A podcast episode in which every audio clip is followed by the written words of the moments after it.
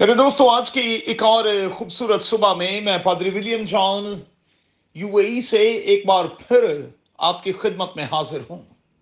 میرے ساتھ دیکھیں، سیمول کی دوسری کتاب، اس کا بارواں باب اور اس کی پہلی چودہ آیات۔ آج صبح کے لیے ہمارا مضمون ہوگا، when God is not happy.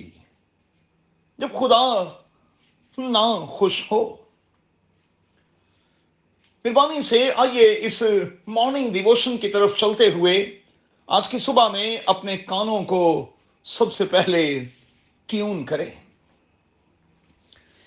یردن کے کنارے آواز گونج رہی ہے یہ میرا پیارا بیٹا ہے جس سے میں خوش ہوں۔ دوستو، میں اور آپ دعویٰ کرتے ہیں کہ میں اور آپ خدا کے بیٹے اور اس کی بیٹیاں ہیں۔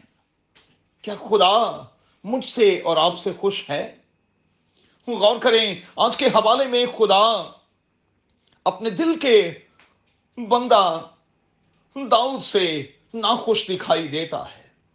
کیوں؟ اس لیے کہ اس بندے نے کام ہی ایسا کیا ہے۔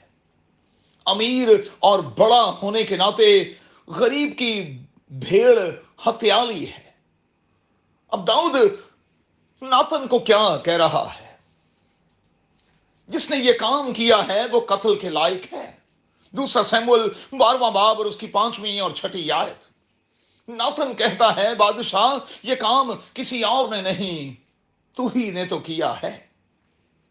کسی کا حق مارنے والوں سے دوستو خدا ناخوش ہوتا ہے۔ بادشاہ کو کہا گیا کہ تجھے اس کی سزا ملے گی، مل کر رہے گی۔ بارواں باب اور اس کی گیارہویں اور بارہویں آیت۔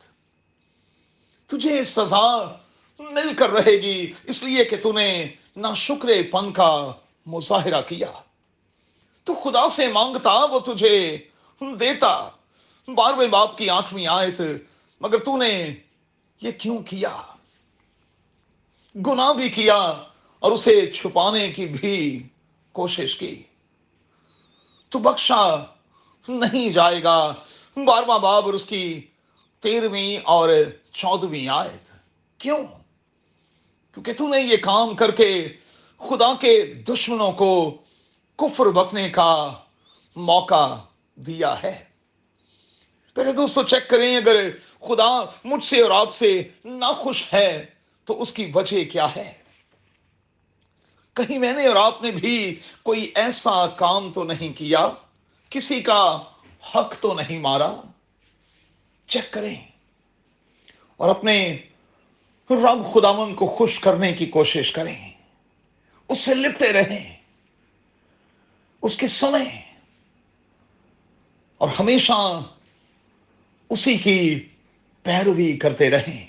قادر خدا، آپ کو بڑی برکت دے۔ اپنا بہت خیال رکھیں۔